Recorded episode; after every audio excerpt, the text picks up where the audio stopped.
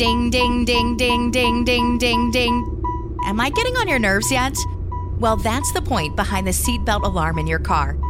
And if you know somebody who won't listen to it, well, feel free to be annoying and remind them to buckle up. You could save their life. To find out more, go to buckleupva.com. Buckle up. Every trip, every time. A message from the Virginia Department of Motor Vehicles. Mary redeemed a $50,000 cash prize playing Chumba Casino online. I was only playing for fun, so winning was a dream come true. Chumba Casino is America's favorite free online social casino. You too could have the chance to win life changing cash prizes. Absolutely anybody could be like Mary. Be like Mary. Log on to ChumboCasino.com and play for free now. No purchase necessary. Void where prohibited by law. 18 plus terms and conditions apply. See website for details. The voice in the preceding commercial was not the actual voice of the winner.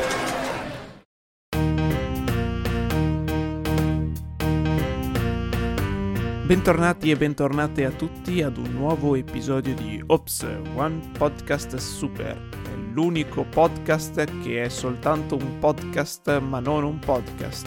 Non so cosa sto dicendo, è mattina, non troppo presto. Io che sto delirando dal sonno, forse, sono sempre Lanza e con me c'è quello che forse è un po' più sveglio. Rava, non più di tanto. Abbiamo dovuto incastrare, cambiare il nostro orario solito di, di, registrazione, quindi oggi sarà una puntata innovativa dal punto di vista tecnico per noi. E quindi anche un po' particolare, forse. No, no, no, no, questa è abbastanza semplice. Porca miseria, cellulare. Ah, giusto, silenziare i cellulari è un'operazione fondamentale durante i periodi di registrazione. Esatto. Quindi, bambini a casa, quando volete registrare il vostro podcast o il vostro tutorial su YouTube su come si apre, un, non lo so, la finestra, e non intendo Windows, ma intendo proprio una finestra, silenziate prima tutti i dispositivi tecnologici ed elettronici per non disturbare la registrazione ed imprecare successivamente per tracce audio e video rovinate. Grazie. Beh, detto questo, che abbiamo risolto tutti i problemi tecnici, di cosa andremo a parlare oggi, Lanzo? Allora, diciamo che oggi si combatte. Si combatte a mano, si combatte a piede, si combatte di ginocchia e si combatte di testate. E volevamo approfondire un po' il tema delle arti di combattimento. Arti marziali, con stili di combattimento, e varie cose affini, confrontarli un po', vedere un po' i preferiti, i peggiori, i migliori, quelli che si presentano meglio, quelli che si presentano peggio, quelli più credibili, quelli meno credibili, quelli incredibili e così via.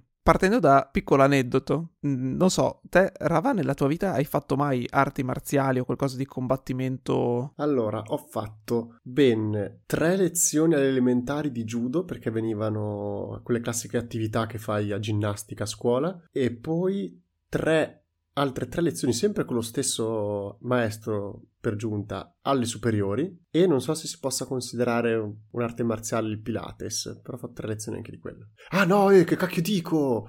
Tre lezioni di Aikido! Pazzesco, bellissimo! Ma l'Aikido non è quello delle poesie di tre versi, giapponese. Ah sì, aspetta.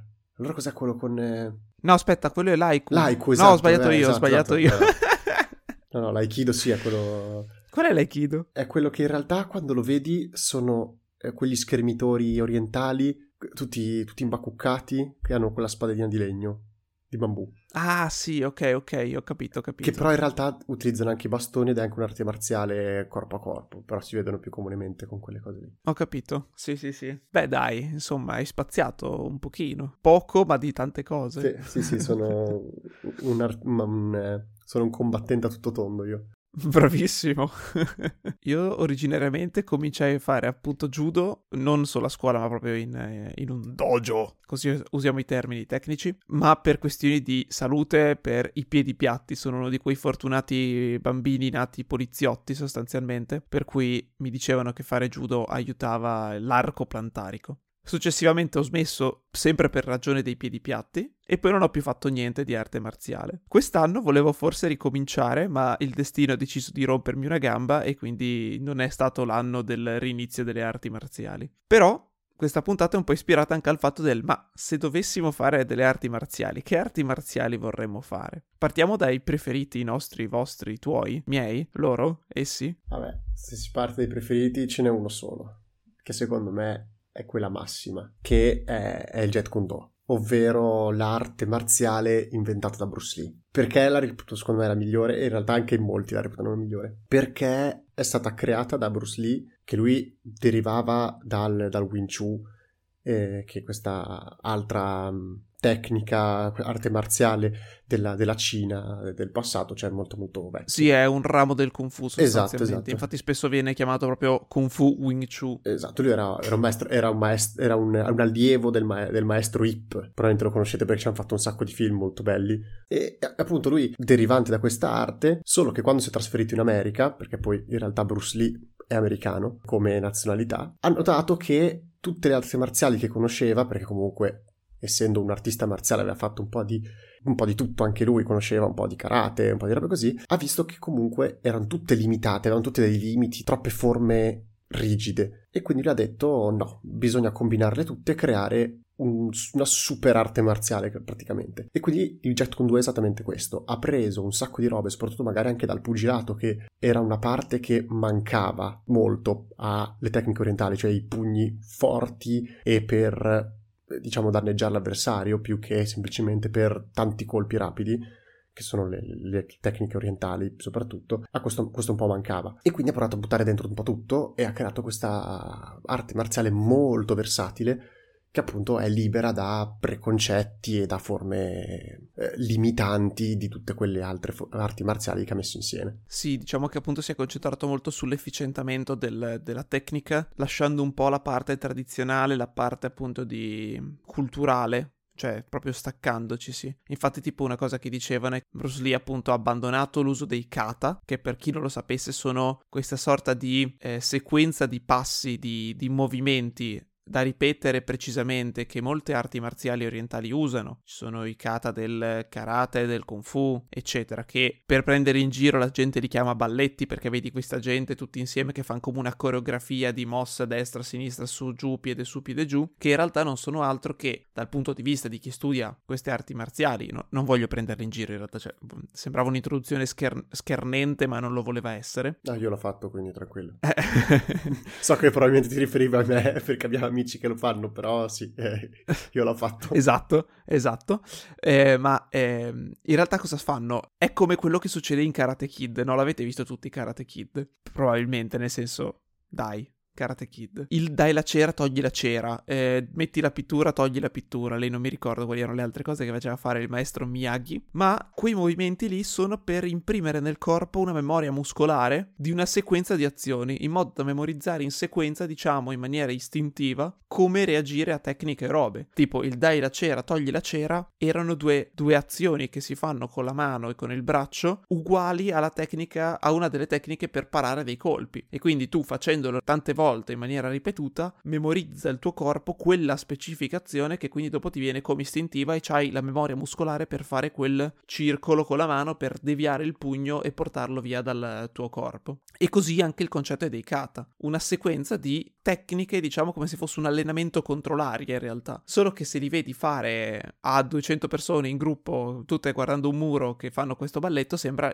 uguale a chi fa una coreografia di hip hop e si prepara a ballare. Però, appunto, Bruce Lee eh, ha rimosso questa parte qua concentrandosi non tanto su appunto anche questa parte che è di equilibrio mentale e spirituale, ma soltanto proprio sull'applicazione della tecnica e sull'efficientamento. Proprio quindi ha radicalmente cambiato un po', diciamo, anche il metodo di studio forse del, delle arti marziali almeno della, di quelle che derivano dal suo stile. Infatti quando ti, ti inizi a questa, a questa, pratica, ogni persona, diciamo, la prende in modo diverso e anche sviluppa il proprio jet con in modo diverso in base alle proprie caratteristiche. Cioè se io sono molto portato, che ne so, per i calci, avrò un jet con molto più calcioso rispetto agli altri, proprio perché è un'arte basata sul non abbiamo regole. Cioè mentre se io vado a fare eh, taekwondo non mi insegneranno mai a tirare un pugno perché non li usano. Qui invece è un proprio, per citare la filosofia anche di, di Bruce Lee e tutto quanto, devi essere come acqua, ovvero essere completamente duttile,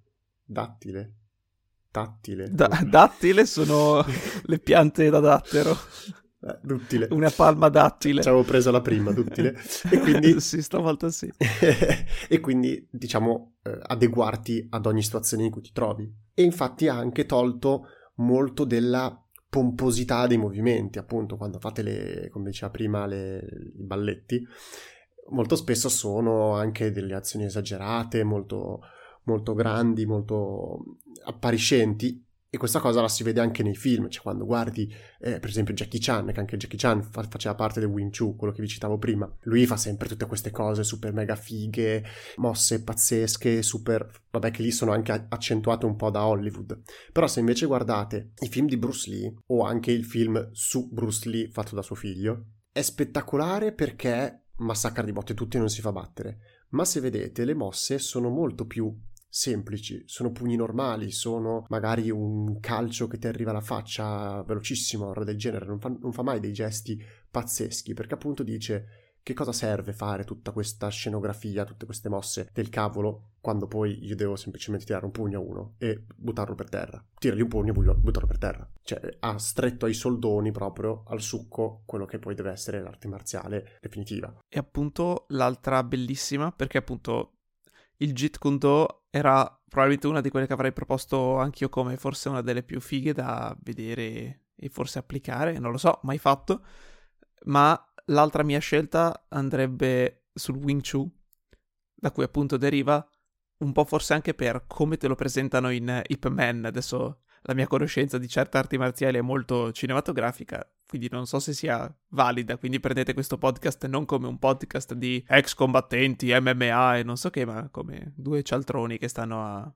alla tv. E comunque il discorso del Wing Chun è che appunto, che poi sono concetti che poi vengono portati avanti anche da Bruce Lee, è l'idea del cercare di anche se in svantaggio di forza, dimensioni e tutto quanto, disabilitare l'avversario. Quindi per certi versi c'è alcune cose che non mi piacciono molto, nel senso che lo fanno sembrare un combattimento un pochino più scorretto, un po' più sporco, perché eh, si concentra magari proprio sul debilitare là le parti che sai essere più deboli dell'avversario. Però, da un certo punto di vista, devi pensare che non è un'arte marziale nata per lo sport o adattata allo sport come adesso praticamente tutte. Il Kung Fu Wing Chun rimane tendenzialmente un'arte da difesa, da combattimento eh, di necessità in strada. E quindi lì non è che puoi stare lì a pensare aspetta che rispetto al regolamento i calci devono essere fatti solo così e le cose solo così. E quindi va a colpirti la gola, gli occhi e tutte le parti più molli che hai nel corpo per salvare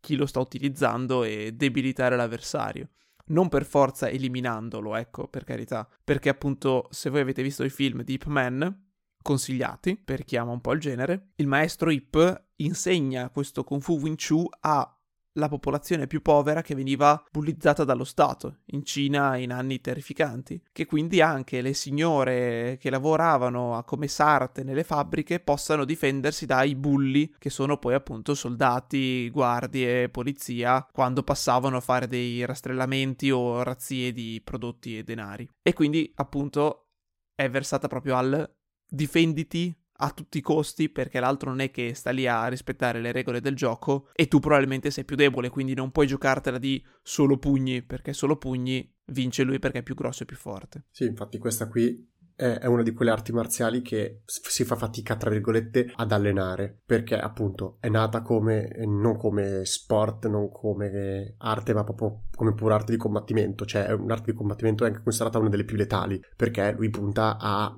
distruggerti, non, non, punta a vincere, non punta a fare punto perché devo vincere l'incontro, punta, come diceva bene Lanza, a mi stanno assaltando quasi, quasi come mh, autodifesa, ma in realtà no, perché il Wing Chun è anche molto offensivo come, come arte marziale, quindi è proprio a un ti devo far male, ti devo seccare. E quindi diciamo fai anche molta fatica ad allenarla in, palestra diciamo cioè a insegnarla perché non puoi dire ah sì bene oggi proviamo i colpi alla gola e poi quindi metà degli studenti ti muoiono perché sono quelli che eh, fanno da, da, sacco per e si prestano per fare le prove. Ecco dopo la tua palestra dura molto poco. Diciamo che questo è uno dei limiti che se parli un po' in giro eh, si, met- si dà al Jet Kundu scusatemi al Wing Chun come arte marziale perché è difficile appunto da allenare efficacemente da questo punto di vista, che è una caratteristica che un po' condivide con il Krav Maga. Che è questa appunto arte marziale che è considerata una delle migliori per autodifesa perché è proprio studiata per quello, è un'arte marziale militare. Se non ricordo male è l'arte marziale dell'esercito cecoslovacco. Non era quello israeliano? Dopo l'ha adottato anche loro, ma se non ricordo male è nato dalla, eh, dalla Cecoslovacchia da quelle zone lì. Va là? Davvero? Mm-mm-mm. Sì, Cecoslovacchia 1930. Eh. Dal signor Imi Lichtenfeld. Perfetto, lui. E, e appunto, è- è na- essendo nata come arte militare, quindi devi andare a uccidere la gente, è super realistica. Infatti la definiscono, tutti la definiscono la migliore per autodifesa perché ti mette esattamente nella situazione in cui sei. È una delle poche che ti mette anche, ti allena, tra virgolette, nel combattimento sbilanciato, cioè uno contro tanti, che quindi possono essere le risse di strada e cose così, mentre invece tutti gli altri ti alleni 1v1 e diventi un bravo duellante, però non ti mettono mai davanti a queste situazioni, utilizzo di armi, ti metti davanti a situazioni vere, perché appunto doveva essere un mi serve questa per andare ai- dai miei soldati a renderli delle macchine da guerra e quindi non, po- non devo star lì a insegnargli eh, il balletto, questa tecnica per colpire lì, no, no, devi uccidere, rapido, muoviti. E però anche questa fai fatica, cioè non puoi allenarla al 100% della forza, perché uno, l'attaccante non può essere troppo forte, cioè quello che ti fa finta di essere l'aggressore non può essere troppo forte, perché se ti viene col coltello vero e veramente e tu sbagli perché per carità sei le prime armi, ci rimani secco, viceversa, se applichi al 100% delle tecniche sviluppate per uccidere l'altro, va da sé che la conseguenza è quella. Anche quello, diciamo, non si riesce a allenarlo al 100%. Poi però, se tu prendi gli insegnamenti che hai fatto al 50% e li riesci a mettere al 100%, dopo sì, sei problematico eh, per strada perché se qualcuno ti, ti aggredisce o dovesse un qualche malintenzionato dovesse provare a rubarti il portafoglio, c'è molta probabilità che sia l'altro a passare 5 minuti brutti, diciamo. Sì, è forse un po' un rischio nel caso in cui, proprio per la questione di allenamento e robe, che eh, l'arte marziale originaria si perda per renderla giocabile, diciamo, per renderla sportivabile. Perché immagino che in realtà in origine anche tante altre che ora sono sport eh, per ragazzi o sport eh, codificati, olimpici e non, all'inizio fossero più vo- violente perché appunto da quelle dipendeva la vita e morte, no? Se anche Wing Chun e Jeet Kune Do dovessero diventare invece più sportivabili, passatemi questo termine appena inventato, secondo me anche lì per forza di cose diventerebbero più cioè, perderebbero di incisività o di appunto della loro natura intrinseca, uguale il Krav Maga. Per dire, mentre stavo guardando le cose, adesso poi se vuoi torniamo in caso su questi argomenti, stavo guardando quali sono le arti marziali più mortali e incredibilmente, questo non me l'aspettavo, uno dei primi risultati è saltato fuori il judo e ti direi ma come? Anche tu hai fatto appunto le tue tre, tre lezioni di judo, no? Hai detto? Esatto. Questa l'ho letto anch'io, perché anch'io probabilmente ho lo stesso sito o comunque stessa ricerca. è una cazzata, è una cazzata gigantesca. Adesso vediamo se è la stessa cosa. S- sono pronto a combattere con tutti i cosi di judo del mondo, con tutti i maestri di judo del mondo. No, non, non è l'arte marziale più letale. No- non la più letale però c'è che è molto molto molto pericolosa anche solo l'esercitarsi perché allora judo intanto vuol dire giù cedevolezza sostanzialmente do è via. È la via della cedevolezza. Perché formalmente si basa sul è una di quelle arti che si basa sullo sfruttare l'impeto un po' dell'avversario sfruttare la propria massa piuttosto che la propria forza per eh, appunto fare il proprio gioco no? E sostanzialmente molto del combattimento in piedi del judo si basa su tecniche di proiezioni e lanci, cioè di sostanzialmente far volare a terra l'avversario. E eh, pare che appunto, mentre quando ti alleni, chi fa judo appunto si allena tantissimo a cadere, a come cadere in maniera senza soffrire per parare a, a tutire il danno, lo si fa su un tappetino morbido, eccetera. Usare una tecnica di proiezione con la violenza che saprebbero fare i maestri di judo a una persona che non sa cadere in maniera opportuna e non su un tappetino ma tipo sull'asfalto, provocherebbe un sacco di danni strutturali ad ossa, legamenti, eccetera. Tant'è che purtroppo eh, sono tanti i casi di eh, ragazzi o persone che appunto ci rimangono secchi barra terribilmente eh, guastati per l'uso del judo, appunto magari non in ambiente completamente sicuro e anche se in ambiente sicuro comunque lanciando una persona facendola roteare e far piombare a terra, ok sul tappetino, ok cadere bene, ma se per una questione o per l'altra magari va giù di testa, va giù di collo, va giù di qualcos'altro, non fa benissimo. Non so se era questo che avevi letto anche tu, Rava. Sì, base, di base sì, cioè da questo punto di vista è vero, perché infatti le prime lezioni che ti fanno è proprio come cadere, non ti fanno neanche toccare con gli altri, ma capriole, capire come cadere, come disperdere l'energia cinetica dalla tua caduta, quindi è vero, cioè loro, gli atleti di judo con le loro leve, le loro proiezioni possono prendere una persona e sbatterla per terra, non farla cadere come fai mettendo il piede dietro, ah ah ti ho fatto cadere, no, sbatterla a terra, quindi capite che è un, discre- un, discreto impatto perché è oltre alla caduta, cioè quando cadete vi fate male, oltre a quella caduta lì e quella forza lì ci imprimono anche la loro forza, quindi cadere ti, ti sfracelli. Quello che dicevo è che considerarla, cioè io non... è il limite che do a tutte quelle arti marziali che sono tra virgolette limitate, cioè il judo è limitato a prese, leve e robe del genere, ma combatti- altro tipo di combattimento non ce l'hanno. Quindi eh, qui diceva, ah sì, perché in una, mentre leggevo, una, in, in, una rissa da bar, eh, magari gli spazi possono essere stretti, non sei molto abile nel combattimento e se ti trovi davanti a un, so, un pugile o altre cose puoi pensare di scappare o tenerti a distanza, mentre invece se uno di judo ti prende sei finito perché la sua abilità è troppo forte, non ti, non ti riesce a liberare, ti butta giù. Però sì, se mi riesci a prendere se io prima che tu riesci a prendermi ti tiro un pugno in faccia e per caso, perché comunque ti ho preso bene, ti stendo, tu finché non mi prendi sei quasi un civile. Cioè, puoi, sai cadere bene, sì, ma quando cadi a terra come sacco morto sei sacco morto. E, e idem molte altre, tipo anche il taekwondo. Lì sono, sono i calci più forti che ci siano, perché tirano dei calci spaventosi, però fanno praticamente solo quello. A, a distanza ravvicinata non hanno praticamente niente. E infatti se ti trovi in un tipo in discoteca e vuoi fare a botte, non fatelo ragazzi, però era per dire, quindi con tanta gente di fianco tu non hai spazio per tirare un calcio e quindi di nuovo sei un civile.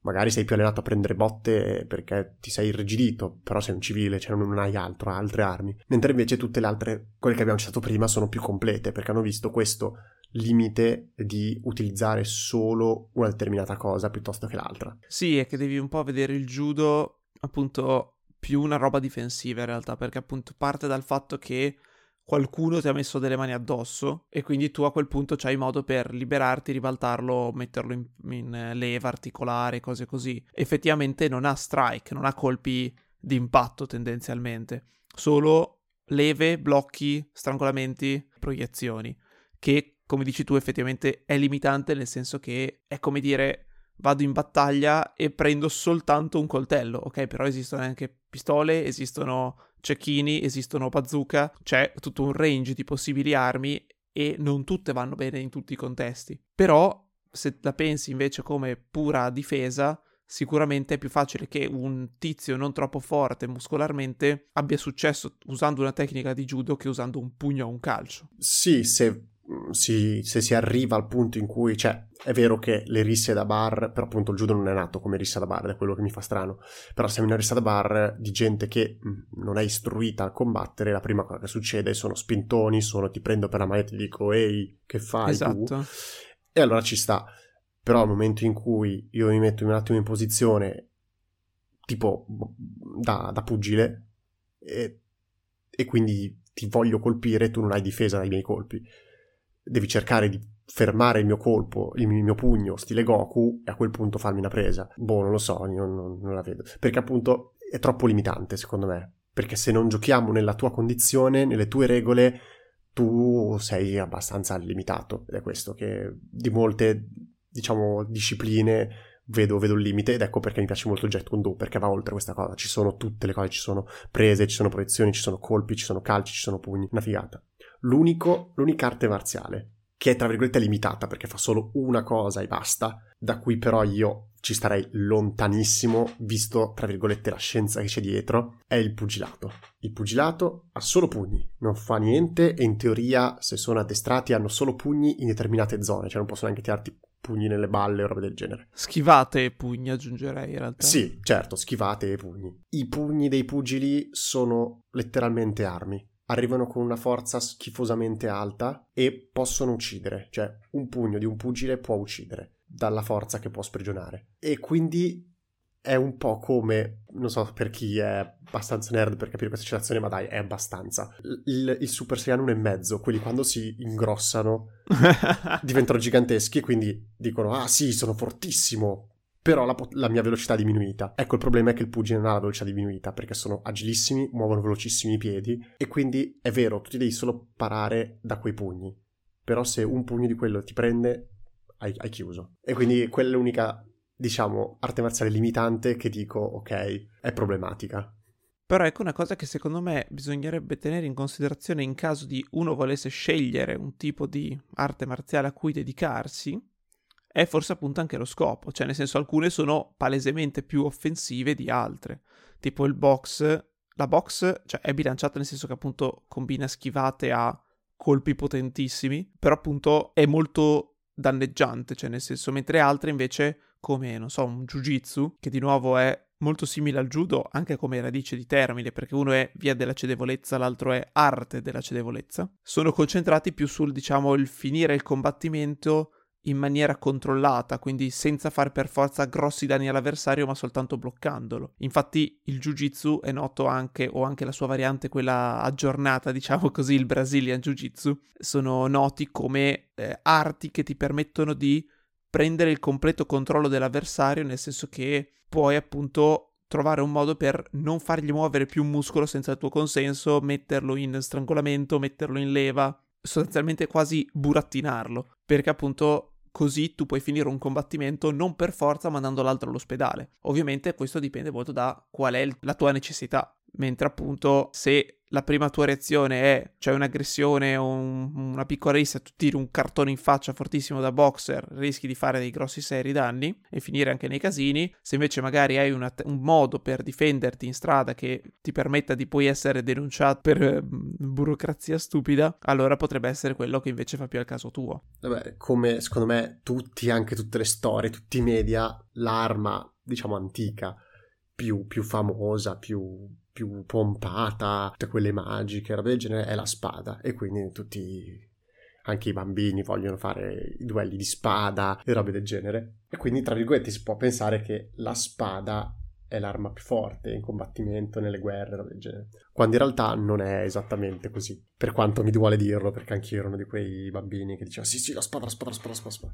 Mentre invece la lancia boh, è un bastone con una punta, che schifo. E, e la questione è questa. La lancia un... è molto più versatile di quello che sembra. Puoi farci veramente qualsiasi cosa e in dei duelli lancia contro spada si è visto che praticamente non c'è, non c'è speranza perché ha, ha, troppo range e quindi non, non riesce ad avvicinarti e, e, e, appunto essendo molto versatile riesce, riesce a utilizzarla anche un pochino a corto raggio ma appunto il fatto di non potersi avvicinare ed è molto rapida ed è anche molto forte perché essendo diciamo immaginatela anche questa come una leva quindi con un lungo braccio i colpi che ti arrivano sono veramente forti poi è in grado di tagliare infilzare, fare un sacco di robe. E quindi appunto dopo vi voglio mettere mm, come link un video di appunto gente che ha fatto questo tipo di esperimenti, mettendo in contrapposizione sempre, di, facendo diverse, diverse, mm, come si chiamano, situazioni e tipo si vede che la, la lancia vince praticamente sempre. L'unica volta in cui c'è un po' di bilanciamento è spada e scudo contro lancia ti puoi provare un po' a difendere, quindi nel momento in cui riesci ad avvicinarti, ad essere a corto raggio, a quel punto eh, forse la lunghezza della lancia diventa più uno svantaggio che altro. E, e quindi questo, ma perché poi in effetti dopo appunto il, il tizio del video parla e racconta, eh, perché lui è uno di quelli che studia, fa rievocazioni, robe del genere, abbiamo anche sempre l'idea sbagliata della spada, cioè l'abbiamo sempre considerata come arma primaria, quando in realtà è un'arma secondaria. Cioè, immaginatevi tipo Call of Duty o giochi simili. La spada non lo trovereste nel primo slot del, dell'arma, ma lo trovereste nella seconda, dove trovate la pistolina, la balestra, il coltello da lancio, quelle cagate lì. E quindi in realtà sono anche armi diverse da, da paragonare proprio per questo discorso. La spada non è un'arma principale, è un'arma secondaria. Infatti, tutti quelli, tutti i guerrieri, quando andavano in guerra, roba del genere, avevano la lancia per fare le loro formazioni per essere letali e poi in cintura avevano la spada perché se qualcosa va male ecco che sguinzaglio la spada e combatto con la mia arma secondaria. Proprio come si fa tra virgolette in Call of Duty. Vai col tuo fucile d'assalto spari con quello che preferite finisci i colpi cambi ho la pistolina del cavolo. Quindi mi vuole ammetterlo ma la spada perde. Eh sì, ma dobbiamo tutto questo, nostra percezione un po' deviata a Hollywood e al fatto che il combattimento con la spada, diciamo, è più adrenalinico perché è close combat, quarter, quindi sono vicini i combattenti, abbiamo queste cose di metallo che sventolano, che fanno scintille, che sono lucenti rispetto a un lungo bastone e gente che si cerca di punzecchiare da lontano, che invece siamo un po' meno, un po meno visivamente accattivante, mi sa. Sì, anche se, eh, perché appunto invece negli scritti antichi, metti per esempio l'Iliade, tutti i duelli sono duelli di lancia che poi si tramutano in spada quando finisce. L'unico che l'ha fatto cinematograficamente, tra virgolette, corretto, poi la coreografia l'hanno studiata anche degli artisti marziali, fa cagare, non funzionerebbe. Stai parlando del tuo film preferito? Assolutamente sì, del film Troy, perché lì eh, Achille e Ettore combattono dapprima con lance e poi passano alla spada. Quello è l'unica cosa accurata di quel combattimento. Il resto, appunto, anche lì l'hanno studiato, l'hanno fatto vedere dai, dai diciamo coreografi o degli, degli studiosi di, di, combattimenti antichi hanno detto queste robe qui in un campo eh, di, di, battaglia eh, antico, classico, greci, romani, roba del genere, non puoi farlo, non ha senso, è stupido, ti fai solo del male. Però per il fatto che utilizzano le lance appunto è più corretto perché i duelli si svolgevano con, per quel pochi che c'erano, si svolgevano con lance e spade. Allora, mi hai fatto venire in mente una cosa molto interessante parlando di combattimento, armi e soprattutto tempi moderni. Non dobbiamo dimenticarci il Gun Fu, il Kung Fu con la pistola, diciamo, non so, portata avanti dalla saga cinematografica di John Wick, di cui tra poco esce pure il quarto capitolo io non vedo l'ora di vederlo, in quanto, eh, non so se lo sapete, ma è super seguito da un, tutta una serie di artisti marziali, acrobati, eccetera, per rendere tutti i movimenti il più tecnici ed efficienti possibili, in modo da mettere in scena, diciamo, una cosa realistica, mettici 4, 5, 7 di virgolette, che però appunto no, non è appunto che dopo uno lo guarda e dice è tutto completamente assurdo. Al massimo il commento è sì, bello, però è difficilissimo da realizzare. Però funzionerebbe. Comunque. Bene, quindi chiudiamo il, il discorso qui. Eh, speriamo che questo episodio vi abbia aperto un po' le menti su quelli che possono essere diversi stili di combattimento, ma che non vi abbiano invogliato ad andare in giro a spaccare la faccia alla gente, perché quello non si fa, ragazzi. Non dovremmo neanche dirlo, ma quello che vi dobbiamo dire è di seguirci su tutti i nostri social, quindi sia su Spreaker sia su Spotify, mettete anche il segui Spotify così vi arrivano gli aggiornamenti di quando escono i nuovi episodi, eh, seguiteci su Instagram, chiocciola One Podcast Super, tanto è facile, non abbiamo creato nomi difficili da trovare. E niente, io adesso vi lascio con il consiglio della settimana con Lanza. Ah, e se ci volete anche su TikTok Tac, Fatecelo sapere su Spreaker o su Instagram, così apriamo un account in cui non sappiamo cosa fare neanche lì. Comunque, il consiglio di oggi, terribilmente a tema, però è un'arte marziale che, avendone parlato già di tantissime, non abbiamo coperto, ed è il karate. Il consiglio a tema c'entra con il karate. Perché? Karate intanto vuol dire via della mano vuota, perché appunto è concentrato molto su colpi appunto solo a mani e pugni e calci, cioè co- comunque combattimento prevalentemente disarmato, anche se anche loro poi fanno uso di armi, e c'entra con una cosa che abbiamo già citato oggi in puntata. Non vi consiglierò Karate Kid, non vi consiglierò Karate Kid 2, 3, né il 4 né il remake di inizio anni 2000 discutibile, ma vorrei consigliarvi la serie Cobra Kai, sequel dei primi tre Karate Kid. Non è necessario aver visto i film per vedere la serie, perché comunque ti introduce bene ogni personaggio, ti fa vedere qualche flashback che sono pezzi del film per contestualizzarlo. Se hai visto i film capisci un po' meglio la situazione, ma la serie è super consigliata. Al momento siamo alla quinta stagione, dovrebbe uscirne una sesta, 10 episodi a stagione, tratta dei protagonisti del primo film, protagonista e antagonista, in cui in realtà il protagonista della serie diventa l'antagonista del film, praticamente, che a questo punto sono passati 30 anni da allora e affrontano, diciamo, la vita adulta subendo le conseguenze di ciò che è successo nel film. ed è una serie su problemi di crescita, di accettazione del passato, di cercare di tramandare alle nuove generazioni dei messaggi, dei consigli, insomma, essere positivi verso le nuove generazioni in modo da non ripetere il passato, da non tramandare alle nuove generazioni gli stessi traumi e problemi che hanno subito loro da giovani. E quindi comunque il tema generale del, della serie è che c'è appunto una sorta di morale costante che cerca di vedere questi personaggi che combattono contro i loro demoni eh, mentali per migliorarsi e migliorare chi hanno attorno con tutte le difficoltà umane del caso, quindi impeti di rabbia, non voglio parlare con quel tizio perché per pregiudizio penso sia un malvagio cattivo e non lo voglio prendere in considerazione, e così via. Stra mega consigliata. Non è solo botte, anche se le botte eh, di karate ci sono e sono molto belle, ben rappresentate. Ma non è solo quello, anzi è molto di più. Boh, basta, direi che per la puntata di oggi sia tutto. Noi ci sentiamo settimana prossima sempre sui nostri soliti canali un saluto da Lanza e da Raba. Ci sentiamo settimana prossima. Io ascolto, bella! che stai razzistissimo.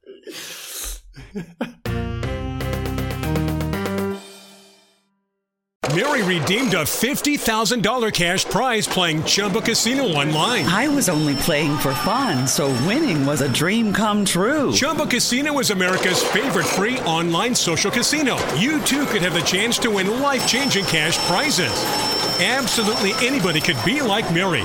Be like Mary.